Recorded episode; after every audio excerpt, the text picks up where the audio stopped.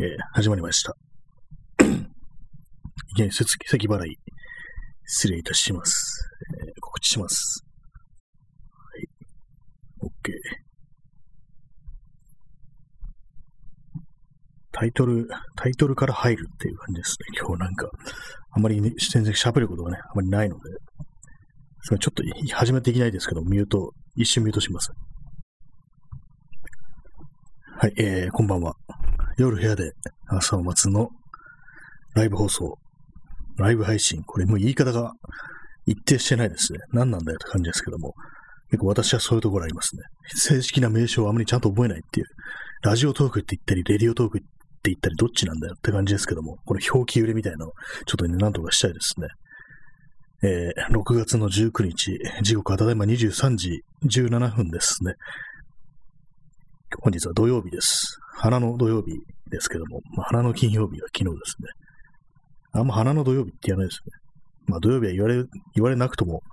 花だろうっていう気がするんですけども、なんとなくこう私あの土曜日という曜日を色に例えると青っぽいような、そんな気がします。そういうどうでもいいですね。今ふと、ね、気がついたんですけども、なんかそういうイメージを持ってますね。どっからこれは湧いたんだろうっていう気がするんですけども、多分日曜日があの赤で、こうカレンダーとかで表記されてるんで、赤字でね、書かれてるんで、まあその反対に青ってことなんでしょうね。今それに気がついてしまいましたけれども、まあそんな土曜日、皆様いかがお過ごしでしょうか。私はですね、今日、日本も外出てないですね。今日はひどいですね。全く、今日何もしてないですね。はっきり言って。僕ね、終わった一日で結構、なんか調子悪いですね。体の調子が悪いわけじゃないんですけども、なんか本当に何にもやる気にならないっていうような感じで、やっぱりなんかこう具体的な予定というかね、目的というか、そういうものがないと、やっぱりこう、なんか何かをすることが大変難しくなってるっていう、そういう気がしますね。前はそんなこともなかったんですけどね、このコロナ前はね、そこまでじゃなかったんですけども、なんか本当に用事がってものがないと、何か目的みたいなものがないと一切外出ないみたいな、そんな感じになっちゃってるんですけどもね、皆様いかがでしょうか？まあ、この1年、1年半、2年、どのくらいだ ?1 年半ぐらいですね。そのぐらいでもかなりこう、生活のスタイルが変わったなんていう人も結構いるんじゃないかと思いますけども。まあそんなわけでね、まあ、まあ、急なんですけども、急に言いますけども、あの、車でも女でも何でも新しい方がいいよな、っていうのを、まあ、昔あの、 B'z の Don't Leave Me というね、曲があるんですけども、それのね、シングルのその頭にね、その、そういうような会話が入ってる音源というのを聞いたことがあるんですけども、最近あの、 B'z があのね、サブスク解禁ということで、Spotify とかで聴けるなんていうようなことになったんで、聞いてみたんですよ。その Don't Leave Me という曲を。そしたらそんなね、そんな会話入ってないんですよね。なんかね、車の中でこう、ドライブしながら喋ってるような男が、若い男が喋ってるような感じで、さ、車でも女でも何でも新しい方がいいよな、とかなんかそういうようなね、会話が入ってるんですけども、そんなんね、あのー、サブスクで確認したらなかったんですよね。不思議な話ってありますよね。っていうね、ちょっと怖い話でも何でもないんですけども、何なんですかね。これあの、人に聞いてもね、そんなん知らんっていうふうに言われるんですよね。まあ、別にまあ B'z、B'z ファンのね、知り合いがそんないないですけども、てかほとんどいないですけども、てか全くいないですけども、でもね、多分聞いたことあるというね、人が多いと思うんですけど、そのシングルカットされた曲なんで、Don't Leave Me という曲、まあ、結構昔ですけども、私も別にそんなね、こう、ちゃんと聞いたわけじゃないんですけども、何かで聞く機会があって、そしたらそこにまあ、ね、車でも女でも何でも新しい方がいいよなっていうふうに会話が入ってたんですよ、冒頭に。一体何なんですかね。で、まあ今日のこの配信のタイトルの、人に聞いてもそんなのなかったと言われることっていう、これがまあまさに、その私のね、ビーズのそのシングルの頭に入ってた謎の会話っていうのがあるんですよね。まあ、それだけなんですけども、まあ、結構ね、言われてみればそういうようなことって結構あるような気がしますね。あれは自分の指だったんじゃないかみたいなこと、あれ割にあるんですけども、これまあ、相当前にこのポッドキャストじゃない、あの、ラジオトークで話したから、まあ多分これ2回目だと思うんですけども、小1か小2の時に、そのクラスメートに渡辺君っていうね、子が、男子がね、いたっていう記憶があるんですけども、それをですね、結構あの、二十歳過ぎてぐらいですね。そのぐらいの時に、あの、その小学校の時の同級生に聞いてみたことあったんですよね。そういえば、あの、2年の時、2年だか1年の時に渡辺っていたよね、みたいな話をしたら、はみたいな感じで、そんないないよっていう感じで言われたことがあったんですよね。それはお前の夢の中、夢の中っていうか、うイマジナリーフレンドじゃないのかみたいなことを言われたんですよね。でも確かにそのね、渡辺くんがね、一体どんな子だったかとかね、一切思い出せないんですけども、ただなんとなくそんな名前のね、同級生がいた、クラスメートがいたっていうことだけが頭にあって、結構それがあの自分の中で確信に近い感じで、こう思い込んでるんですよね。絶対いるはずだみたいな感じで。そんな感じなんで、すごいいたよな、みたいな感じで、その同級生に話したらね、いないと。そんなやつさ、そんなやつはいねえと。ね、メド弁ですね。そんなことに言われたことがあるんですよね。そいつはおめえさんの夢じゃねえのかい？とか、ね、その時代劇みたいな喋り方ではないですけども、言われたことがあるんですよね。一体あの渡辺君って何だったのかなというふうに思うんですけども、イマジナリーフレンドにしてはね、全然会話とかね、した記憶もないし、イマジナリーフレンドだったら結構仲良くしてるとかね、そういうようなね、記憶が捏造されてると思うんですけども、そういうのも一切ないんですよね。ただなんとなくいたような気がするっていう。まあ、なんなら隣のクラスだったかもしれない的な感じですね。だからね、ちょっと自分の想像の友達というには違うんじゃないかなと思うんですけども、まあその二人がなんか結託して私をこう脅し入れようとしてるなんていう、そういうこともあり得るかもしれないですからね。まあ、それだけです。渡辺君の話でした。まあ、人に聞いてもそんなのなかったと言われることっていうのは、他にもありますね。一つ思い出しました。あの、大学の時に友人がいたんですけども、友人がいたんですけどもっていう、あれで、あの、名前の呼び方ありますよね。まあ、その友人を下の名前で呼ぶか、上の名前で呼ぶかっていうのありますけども、最初にその、まあ、名前で呼んでる友人のことを、そういえば最初やった時、なんか名字からなんか一文字取ってなんか、ちょっとあだ名っぽい感じで呼んでたよねって、今普通に名前で呼んでるけどさって言ったら、え、そんな風に呼ばれたことないけどって言われたことありますね。あれは一体何だったのかと思うんですけども、それは、それは本人が違うって言ってんだから多分違うのかもしれないですけども、私はね、なんか確実にその名字から一文字取った呼び方をしてたような記憶があるんですよね。何回も結構確かめたんですけども、なんか最初こういう風に呼んでたよねって言ったら、いや、全然そんなことないよっていう風に言われたなんていうことがありますね。まあ、それはね、本当まあ、結構まあ、いい年してのことなんでね、成長してのことなんで、子供の頃のあやふやな記憶ってわけではないんで、何かね、何だったんですかね、それは。それも結局ね、その周りの友人たちが私を陥れようとして、そんなことやってるんだよ、と。私を貶めようとしてっていうね、こう日本を貶める的ななんか被害妄想的な、ね、右翼の感じが出てしまいましたけども、まあ、そんなことがありましたね。えー、DJ 特命さん。もしかしたら、新谷さんが聞いたのはテープでダビングされたもので、その声は別の曲の一部分、もしくは貸してくれた人のトークだった可能性はないでしょうか。ああ、確かテープだった気がしますね、なんか。テープですね。 B'z ですからね。 B'z です。 B'z イコールテープってなんだって感じですけども。テープだったような気がします。確かに、これ別の曲の一部分。ああ、なるほどっていう。あります。ありえますね。貸してくれた人のトーク、ね、だった可能性はないでしょうが、多分それはないと思うんですよね。それはあの、貸してくれたのはあの、女性だったので、多分違うと思いますね。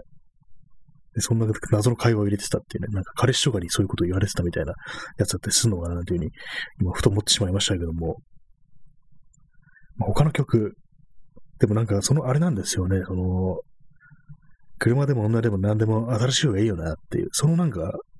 語りっていうかね、しゃぶりの内容は、その、ビーズのね、Don't Leave Me の歌詞の内容とちょっと一致するんですよ。要は、まあ、ひどいことした、ね、恋人に、ね、こう、逆に捨てられて、ね、捨てて、Don't Leave Me とか言ってるね、ちょっとね、情けない男の歌だっていうような、そういう記憶があるんですけども、だから合ってるんですよね。曲の内容と合ってるんですよね。だから逆に不思議な感じがするっていうのがあって、まあ、霊の声っていうね、読みからの声っていう、そういうことかもしれないですね。適当になんか怖い話に持ってくのやめろって感じですけどもね。麦茶を飲みます。これね、グラスがね、ちょっと一部分欠けてるんですけども、その欠けた部分が今、口、口の方に向かってたんで、まあ、くるっとね、左手で、こう、小粋な仕草でね、回して、一口飲むところです。なんかコップってなんか縁の部分がいつの間にか欠けてたりしますよね。しまう時にカツンってやってるんだと思いますけども。えー、クジラルさん、洗う時危なくないですか？確かちょっと気になりなりはしますね。ただ結構この欠けた部分がすごい滑らかなんですよね。こう指で触っても非常にこう、全然ざらつきもね、こう、尖りも感じないような感じで、確かに欠けてはいるけど、ちょっとやすったような感じで、綺麗に、綺麗にこうね、なくなってるんですよ。今、綺麗にっていうのがちょっと稲川淳二っぽくね、言ってみて、言ってみました。まあ、それだけです。それだけですってなんて感じですけども。でもやっぱり口の方にね、こう当たるときは結構ね、なんか危ないんじゃないかっていう気がしますね。で、あと気になるのはこれ欠けた部分どこ行ったんだろうっていう、そういうことってありますよね。結構あの、コップとかそういうガラス製品を割ったときって、まあ掃除機とかで吸ったりするんですけども、たまにすっごい細かいね、かけらがなんか残ってて、結構ね、素足で過ごしてるとね、足になんか突き刺さったりするなんていうことがあるんで、結構ね、怖いんですよね。一度そういうことがあってからね、かなり入念にこう、何か割れた時は掃除するようにしてますね。あと、まあ、あの、DIY とかでね、ちょっと金属を削ったりする時とか、たまにあるんですけども、その時もね、削りカスをこう、なるべくこう飛び散らせないように、慎重に慎重にこう、やって、で、最終的にこう、あれですね、掃除機で吸ったりしてますね。ぱり怖いですね、尖ったものというのは。目に入ったりしたらね、まあ、目に入らないかって感じですけども、まあ、足に刺さるっていうのは本当にまああり得るんで、今なんか、ゲップみたいなのがね、込み上げてきました。こう喋りながらなんかこう、水を飲んだりしてると、麦茶を飲んだりしてると、こう、空気も一緒に飲んでしまってるような感じですね。まあ、そんなわけで、本日あの、まあ、そんなのなかったと言われることスペシャルっていう感じなんですけども、今申し上げた通り、ね、謎のイマジナリーフレンドと、ビーズの、冒頭の語りと、あとまあ、友人のあだ名の,、ね、名前の呼び方ですね。まあ、その辺がね、私の記憶ではね、さっと出てくるところなんですけども、やっぱりこう、そういうふうにこう、話をして、周りに話して、こういうことあったよねって言って、それが否定されるときっていうのを、なんていうんですかね、ああいう時ってなんかこう、陰謀論者の人ってこういう気分なのかなみたいな、ちょっとそういうことをね、思ったりする時ありますね。なぜ俺の言ってることわからないんだみたいな、そんな感じでこう、ね、ちょっと危ない方に行くっていう、そんなこともあるのかなと思うんですけども、どうなんですかね事実はどうなんだろうって気がするんですよね。あんまりこう自分のね、記憶だけが、記憶が正しいと思う。言い張る気もないですけども、なんか、周りの人間があまりにも気にしてないだけなんじゃないかっていう、そういうことを、ね、思ったりすることもあるんですよね。結構ね、そんなこと言ってないよなんて言われることがあったりして、まあ、果たしてこう自分が余計なことを覚えているのか、それともね、なんか自分で勝手に話を作ってしまってる、そういう妄想癖みたいなものがあるのか、どっちなのか、ちょっとわからないんですけどもね、どうなんですかね。こうそのまあ、記憶っていうことに関しては割と私は細かいことをいつまでも覚えてるっていうようなタイプで、まあそれはあのネガティブなことだけじゃなくて、普通にまあなんかちょっとした言い回しとかで面白かったよねみたいな、そういうことも結構ね、長いこと覚えてて、たまにこう話に出すと、よくそんなことを覚えてるよねなんていうふうに言われることもね、たびたびあるんですけども、結構ね、それがあのまあ、ここ、まあ5年ぐらいでかなりこう、ものを忘れるようになってきてましたね。あんまりこう全然覚えてらないっていう感じで、だからね、この放送でも本当にこう、同じ話を何回もしてしまってるっていうね、ね完全にこう、山城信号状態になってるっていうね、本当にこの放送山城信号っていう単語が何回出てきたのかっていう感じがしますね。ひたすらなんか山城信号っていう単語が出てくるんで、本当になんかこう、このデータをね、収集されてたら、なんかこれは山城信号に関係する放送のものとして、こう、機械的に分類されてしまうのかもしれないなんていう、そんなことをね、ちょっと思ったりしてしまいますが、まあ、皆様、えー、そういう他人との記憶の食い違いみたいなものってありませんか？ありませんか？そうですか。すいませんっていうね、ことになっちゃったら怖いですけども、あんまりね、そういう話を聞いたことがないというか、でもこの手のなんかちょっと不思議な話っていうのは割に面白かったりしますね。怖い話じゃないですけども、なんかこう釈然としないんだけども、なんか不思議で面白いねなんていう、そういうことをね、思ったりするんですけども、まあでもですね、あのその、ビーズの Don't Leave Me のね、冒頭のね、セリフがね、かなり最近気になってるんですよね。ひょっとしたら、なんていうんですかね、あの、昔の、ちっちゃいあの8センチのシングル CD にしか入ってないとか、そういう可能性もあるよな、なんていうふうに思ってるんですけども、そのためにだけに、そのね、昔のそんなシングル CD を、 B'z のシングル CD を手に入れるなんてことは、ちょっとね、やりたくない、やりたくないって言ったら失礼ですけども、別にそこまでっていう感じはしますね。まあ自分でもうカバーするっていうのもありかもしれないですね、その B'z の曲を。で、まあ、語りは、てめえの語りを入れていくっていう感じで。まあでもね、車でも女でも何でも新しい方がいいよなっていうね。それは真理ですね。なんていうには言いませんけども、やっぱりね、そのね、この、男の態度っていうのがね、まあ、曲に合ってるんですよね、非常に。で、まあさっきも言いましたけどもね、なんか妙にね、癖になるような、なんかその、語りだったような記憶があるんですよね。で、なんか、チャラいというわけじゃないんですけど、ちょっと本当悪そうなね、男の喋り方で、あれはなんかこのボーカルの、ね、稲葉講師が語ってるのか何なのかわからないですけども、ちょっと気になるんですよね。車でも女でも何でも私とかいいよな。いかにもね、こう悪ぶった男の喋り方でね、こう、生きった男の喋り方みたいな感じで、それがね、いかにも胴に入ってるっていう感じで、なんかそういう悪いこと本当にやってんじゃないのみたいなね、気がしてきますね。そのまあ、もしね、その語りの部分が本当だったとして、で、これがあの、ね、 B'z がライブでやるときに、その曲入る前にその語りをやってくれたらすごい面白い、盛り上がると思うんですけども、 B'z ファンの方どうでしょうか？まあね、サブスク解禁で B'z の好きな人が結構いるというね、事実が判明してしまったのでね、意外とこの話はね、こう、そうだっていうね、ふうに言う人がいるかもしれないですね。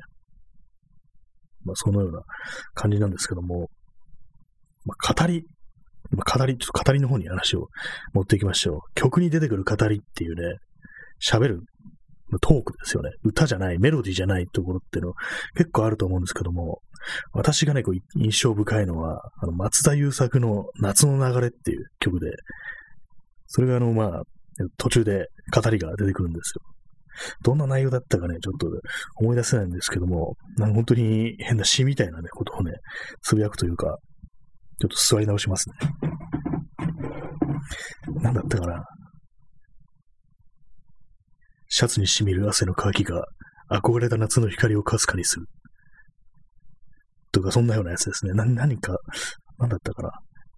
検索すれば出てくるんですけども、まあ、検索しても自分のツイートですけどもね、ちょっとね、今調べてみますね。ツイログで自分のツイートをね、こう、検索すればね、その私がね、そのつぶやいてるのも思うので、多分ね、オレンジでね、検索したらヒットすると思います。こういうわけのわからないことをね、こう、普段からね、つぶやいてるので、あ、出てきました。早速。2019年3月30日につぶやいてますね。えっ、ー、と、読み上げますね。つか、語りますね。えー、シャツに染みる汗の乾きが、憧れた夏の光をかすかにする。戻れない影楼のような日々。錯乱していく脳裏の奥を、オレンジ色の速さで駆け巡る。夢とうつつに、差をつけたほろ苦い時を、冷めていく熱い体に、二度と来ない夏の終わりを告げる。そして今、日々は移る。夏のない季節へ。っていうやつなんですけども、結構謎ですよね、この内容、この歌詞。不思議な曲ですね。夏の流れっていうタイトルは、確かね、あの、何でしたっけ、あの人、丸山健二、ね、あの、ツイッターで140字ぴったりのね、なんか、怒りのツイートをね、連写してる人いますけども、作家の。その人のね、小説と同じタイトルだと思うんですけども、なんか関係があるんですかね、この、夏の流れっていう。錯乱していく脳裏の奥をオレンジ色の速さで駆け巡るっていう。何が言いてえのかって感じですけども。私もこれ聞き取りなんで、ひょっとしたらね、違うかもしれないですけどもね、こう、確かね、ななんだったかな、なんかあの、松田優作の遊戯シーズンの何か、まあ、処刑遊戯だったか、最も危険な遊戯だったかなんだかで出てくる、まあ、劇中歌なんですよ、この夏の流れっていうのは。それでまあ一曲丸々フルで流れるんですけども、その中でまあ語りがね、流れるんで、そこで初めて知ったんですけども、それをね、聞いてこう書き留めたものです。書き留めたって言ってもね、普通にあのね、テキストとしてね、こうタイプしたわけであって、手書きで書いてるわけではないので、まあ、そんな感じですね。何なんですかね、この曲も。割となんか昔のそういうアクション映画の劇中歌って結構謎な感じのが多いですよね。あの、まあ、松井作で言えば、あの、横浜 BJ ブルースの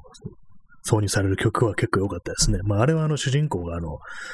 ね、ロックバンドのボーカリストという顔も持ってる。で、売れないロックシンガー兼私立探偵というね、そういう役どころなんで、まあ、バンドでライブやってるシーンとかもあるんで、まあ、必然性はあるんですけども、あれの、あの映画のね、出てくる曲は、登場する曲は結構好きですね。まあ映画のね、中身じゃなんかちょっとよくわかんないんですけども、ストーリーとかね、あんまり理解できないんですけども、なんかこう、そういう、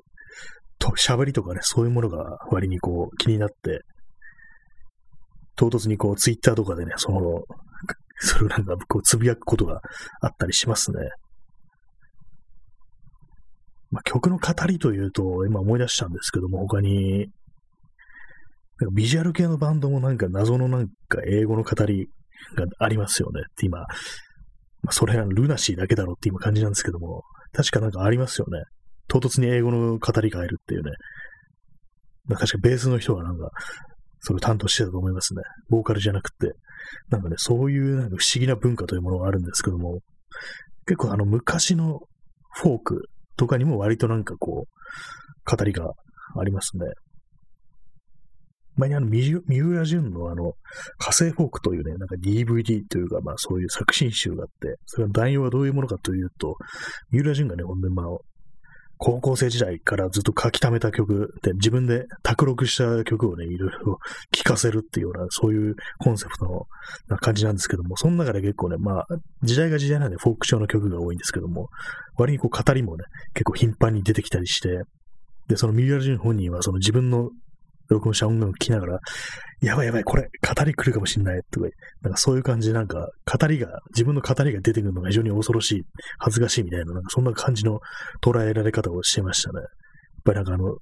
特有のなんか空気みたいなものを結構その語りというのは、歌よりもまとうというか、ちょっとこっぱずかしくなりがちっていうのはありますよね。語り、他思い出したのはあれですね。えー、あの、小沢源の、小沢源氏の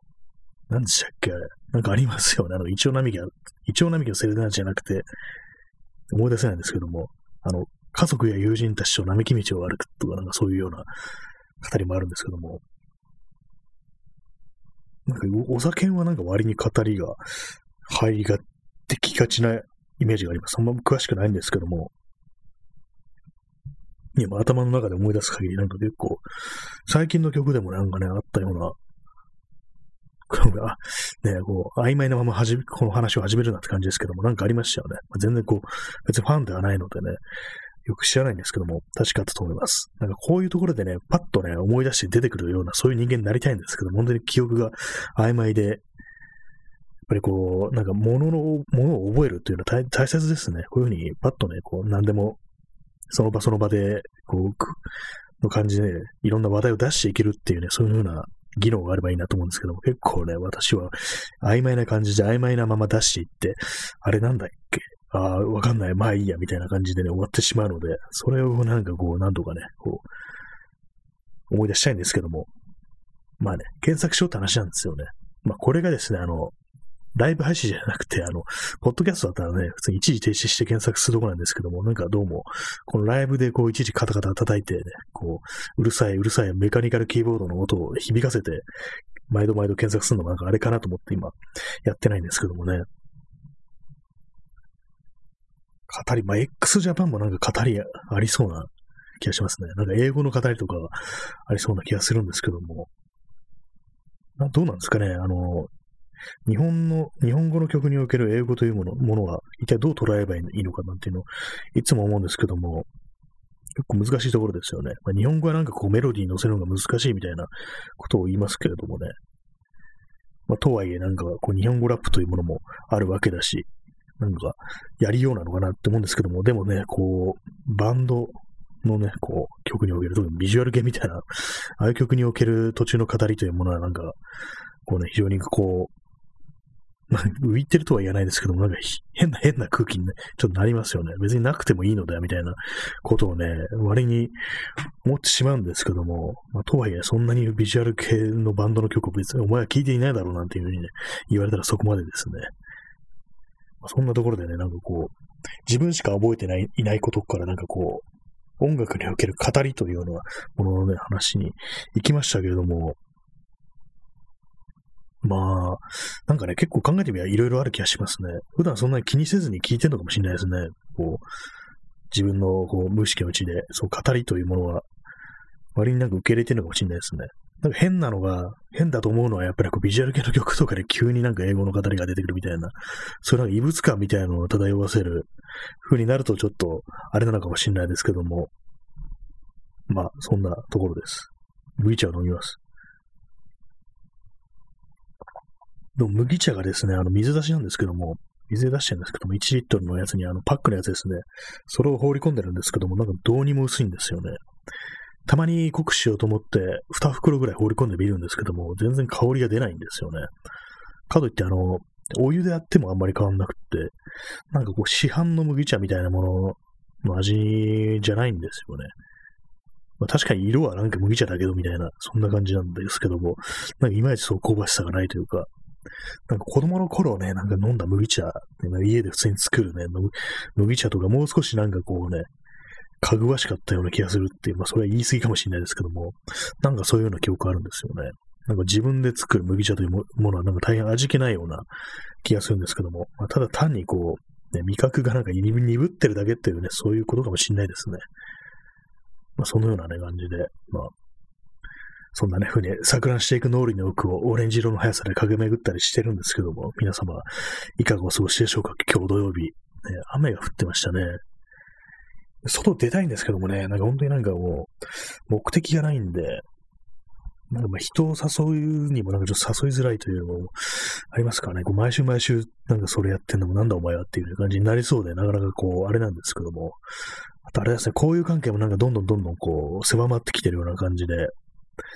あれですね、気軽にこう誘うような感じじゃなくなってるんですけども、まあ、そんな年をね、取るにつれてそういう風になっていくんだっていうね、ことなのかもしれないですけども、ね、そんなお前は家でばあさんとね、こう、芝刈りとかね、こう、畑耕すのとかやってるよっていうね、そんな桃太郎の桃がどんぶらこ流れてくるの待ってるよなんてそういうこともあるかもしれないですけども、まあ、とはいえね、ばあさんがいないので、っていうね、感じですね。ちょっと何言ってるかわからないですね。一気にね、すっ飛ばして、なんかこう、老夫婦みたいな風景を登場させるのやめろって感じですけども、そうなんですよね。ただ、自分でそう一人でなんかこうどっか行ってなんかするっていう、そういうことに対するなんか情熱というか、ね、記録というか、ね、まあ、錯乱していく脳裏に置くというかね、まあそんな感じなんですよね。ちょっと癖になってますね、このさっきの松江優作の夏の流れの、ね、曲中に出てくる語りが。なんかね、ちょっと言いたくなってくるっていうね。冷めていく熱い体に二度と来ない夏の終わりを告げる。そして今、